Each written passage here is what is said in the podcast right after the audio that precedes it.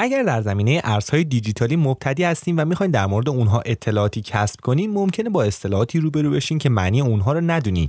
من پیمان محبی هستم و اگه همراه هم باشین تا انتهای پادکست قراره سی تا از اونها رو براتون توضیح بدم.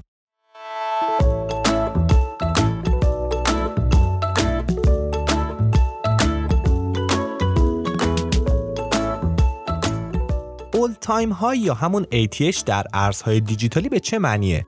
ای تی اچ به بالاترین قیمتی گفته میشه که یک ارز دیجیتالی تاکنون داشته.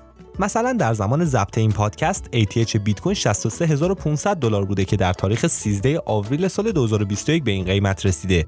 ای تی ال هم متضاد ای تی اچ، یعنی به معنی کمترین قیمت دارایی از زمان ظهورش تا الان. اصطلاح دوم، ارز جایگزین یا آلت کوین. علاوه بر ارز رمزپایه بیت کوین، هزاران ارز رمزپایه دیگه هم وجود داره که اونها بر پایه فناوری بلاکچین ایجاد شدن. هر ارز خصوصیات و نوآوری مخصوص به خودش رو به همراه داره. بسیاری از آلت کوین ها شناخته شده نیستن و حجم مبادلات روزانه و حجم بازار اونها نسبتاً کمه. با این وجود نمونه های فراوانی از آلت کوین ها وجود دارن که مثل اتریوم و ریپل دارای نقدینگی و حجم مبادلات بالا هستند. در طول سالها تعداد زیادی از این چند هزار آلت کوین ارزش خودشون رو از دست دادن و به یک بار ناپدید شدن. اصطلاح سوم، ماکسیمالیست بیت کوین، به چه کسانی گفته میشه؟ این افراد فقط با قاطعیت بیت کوین رو باور دارن. گاهی افراد ماکسیمالیست آلت کوین ها رو بی ارزش و غیر ضروری میدونن یا به اونها شت کوین میگن. اصطلاح چهارم که شاید اون رو شنیده باشین، پاداش بلاکه. پاداش بلاک کارمزدیه که استخراج کنندگان در ازای تایید اعتبار تراکنش های جدید و ثبت اونها بر بلاکچین دریافت میکنن. حالا که اینو گفتم، مورد پنجم مربوط میشه به خود بلاکچین. بلاکچین رو میشه یک فایل اطلاعاتی بزرگ دونست که شامل فهرستی از تمامی تراکنش‌های انجام شده است. در واقع بلاکچین قلب شبکه بیت کوین رو به عنوان یک دفتر کل عمل میکنه. اصطلاح ششم، صرافی متمرکز ارزهای رمزپایه. صرافی ارزهای رمزپایه یک پلتفرم معاملاتی آنلاینه که ارزهای رمزپایه و ارزهای فیات در اون قابل معامله هستند. متمرکز بودن این صرافی‌ها به معنی اینه که کنترل و اداره اون در اختیار یک ماهیت خاص قرار نداره.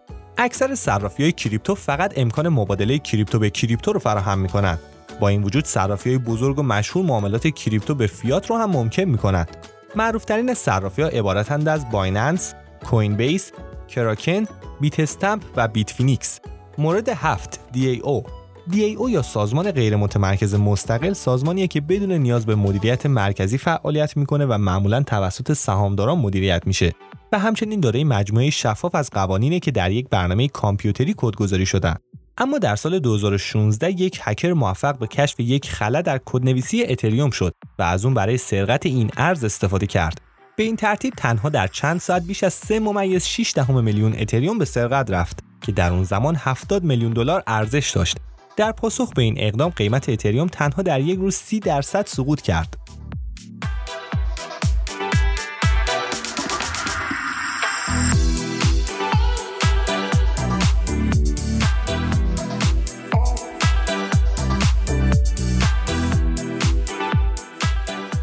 مورد بعدی که میخوام بهتون بگم دی اپ ها هستن.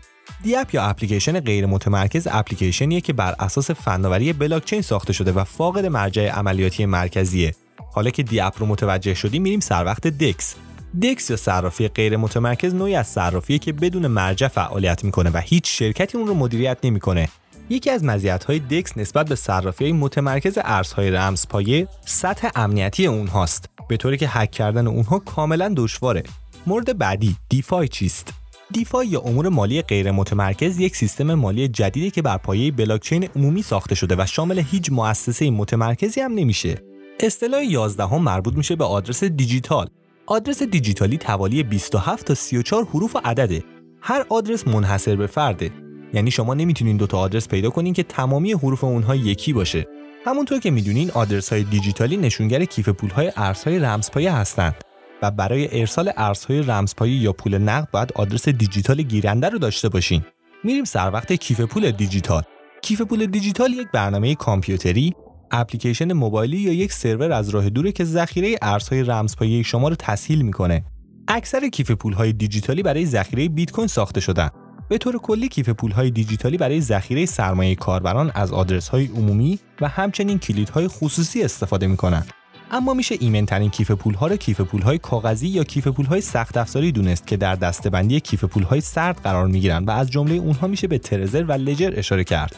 مورد بعدی فیات چیست؟ فیات به تمامی ارزهایی گفته میشه که از پشتیبانی یک کشور برخوردارن.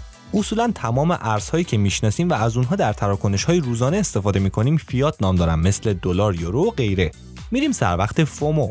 فومو مخفف ترس از دست دادنه و اصطلاحیه که برای فردی به کار میره که به دلیل ترس از باخت وارد یک معامله برنده نمیشه. اف یو دی چیست؟ اف یو دی حرف اول واژگان ترس، عدم اطمینان و شکه. اف یو دی به اخبار بد در مورد ارزهای رمزپایه گفته میشه که به صورت مداوم از سوی رسانه‌های سنتی منتشر و هدف اونها ایجاد ترس در مردمه. اف یو دی میتونه شامل مشکلات مقرراتی بیت کوین، شایعاتی در مورد ممنوع‌سازی ارزهای رمزپایه و غیره باشه. نوبتی هم که باشه نوبت هدله. هدل شکل تغییر یافته کلمه هولده.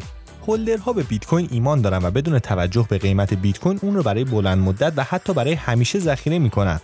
هدل برای نخستین بار در زمان ترکیدن حباب ارزهای رمزپایه در دسامبر سال دو هزار و سیزده استفاده شد. میریم سر وقت هاوینگ. هاوینگ یک فرآیند از پیش تعیین شده است که منجر به نصف شدن پاداش دریافتی استخراج کنندگان برای تایید و ثبت تراکنش‌ها در بلاک‌های جدید و افزودن اونها به بلاکچین میشه. هاوینگ بیت کوین هر چهار سال یک بار اتفاق میفته و هاوینگ قبلی در سال دو هزار و بیست رخ داد. آی سی او چیست؟ عرضه اولیه کوین یک روش برای جذب سرمایه است که پروژه‌های ارزهای رمزپایه میتونن از این طریق به جذب سرمایه از عموم مردم بپردازند. برخلاف رویدادهای جذب سرمایه سنتی، سرمایه‌گذاران آی سی او تنها صاحب توکن میشن و به هیچ وجه سهامدار نیستند و حق رأی ندارند. حباب آی سی او از اکتبر سال دو هزار و هفده تا مارس سال دو هزار و هجده ادامه داشت و در تمامی این ماه‌ها شاهد رویدادهای موفق برای جذب سرمایه بودیم. اکثر این آی سی او از نوع ای آر سی بیست بودند که بر پایه بلاکچین اتریوم بنا شده بودند. سرمایه‌گذاری در آی سی او پرخطره. بسیاری از آی سی او کلاهبردارانی بودند و پولهای سرمایه‌گذاران را به یغما بردند. میشه گفت از اون به بعد تعداد آی سی او از سال دو هزار و هجده کاهش شدیدی داشت و در ژانویه سال دو هزار و نوزده بایننس اولین صرافی بود که عرضه اولیه صرافی را انجام داد.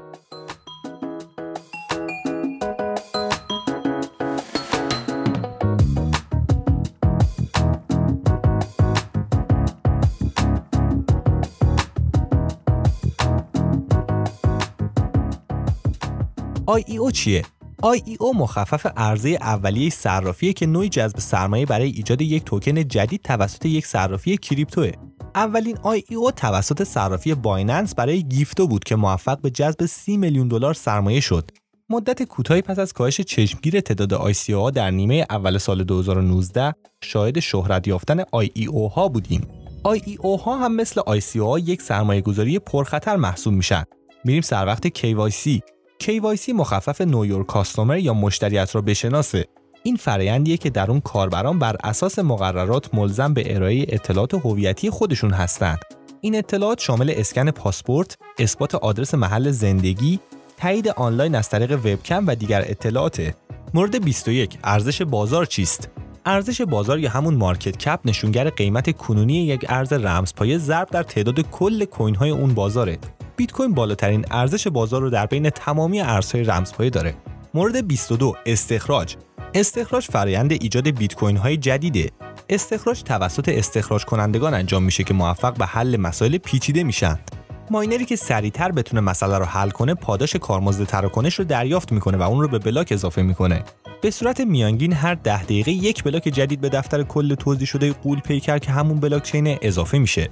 در سالهای اولیه ظهور ارزهای رمزپایه، استخراج بیت کوین از طریق کامپیوترهای شخصی هم ممکن بود، اما این روزها تلاش برای استخراج بیت کوین بین شرکت‌های عظیمی مثل بیتمین چینی تقسیم شده. به طور کلی فرآیند استخراج مختص بیت کوین نیست، بلکه برای تمامی ارزهایی که بر پایه نوع اثبات کار هستند ممکنه. اصطلاح بعدی که میخوام براتون بگم، بیت کوین تا ماهه. واژه ماه برای توصیف دارایی‌هایی استفاده میشه که قیمت اونها رشد چشمگیری داره. بنابراین عبارت بیت کوین تا ماه هم به همین معنیه. اثبات سهام یا پی او اس. این الگوریتم اجماع به کاربران اجازه میده تا بر اساس تعداد کوین هایی که دارن بلاک بعدی رو تایید کنن. ذخیره کنندگان توکن این توکن ها رو برای ایمن سازی شبکه قفل میکنن و در ازای این کار پاداش دریافت میکنن. اثبات کار یا پی او دبلیو. اثبات کار الگوریتم اجماع اصلی در شبکه بلاکچینه. از این الگوریتم برای تایید تراکنش ها و افزودن بلاک های جدید به زنجیره استفاده میشه. ماینرها برای دریافت پاداش در زمینه تایید تراکنش‌ها با یکدیگه به رقابت می‌پردازند. میریم سر وقت کلید خصوصی. هر آدرس دیجیتال یا عمومی دارای یک کلید خصوصی خاصه که وجود اون برای دسترسی به وجوه ضروریه. معمولا با استفاده از عبارات سید میشه یک کلید خصوصی مرتب داشت. عبارت سید از ترکیب دوازده تا بیست و چهار کلمه تشکیل میشه. میریم سر وقت ساتوشی. ساتوشی واحد کوچکتر برای بیت کوینه. یک ساتوشی برابر با یک یک میلیونیوم بیت کوینه. این نام به یاد ساتوشی ناکاموتو، سازنده ناشناس بیت کوین تعیین شده. ساتوشی ناکاموتو بیت کوین رو برای استفاده روزمره ایجاد کرد و حتی زمانی که قیمت این ارز به بیش از یک میلیون دلار برسه باید این کاربرد رو حفظ کنه. بنابراین به همین دلیله که هشت فاصله اشاری برای ساتوشی وجود داره. میریم سر وقت شیت کوین. شیت کوین نامیه که با آلت کوین هایی که فاقد محصول فعال یا ارزش واقعی هستند نسبت داده میشه. معمولا ماکسیمالیست های بیت کوین اکثر یا همه آلت کوین ها رو شیت کوین مینامند. حالا به چه کسی نهنگ بیت کوین میگن؟ نهنگ فرد یا نهادیه که مقدار زیادی بیت کوین داشته باشه به صورتی که بتونه یک تنه با خرید یا فروش انبوه بیت کوین بر قیمت این ارز تاثیرگذار باشه. و اصطلاح آخر که میخوام براتون توضیح بدم وایت پیپره.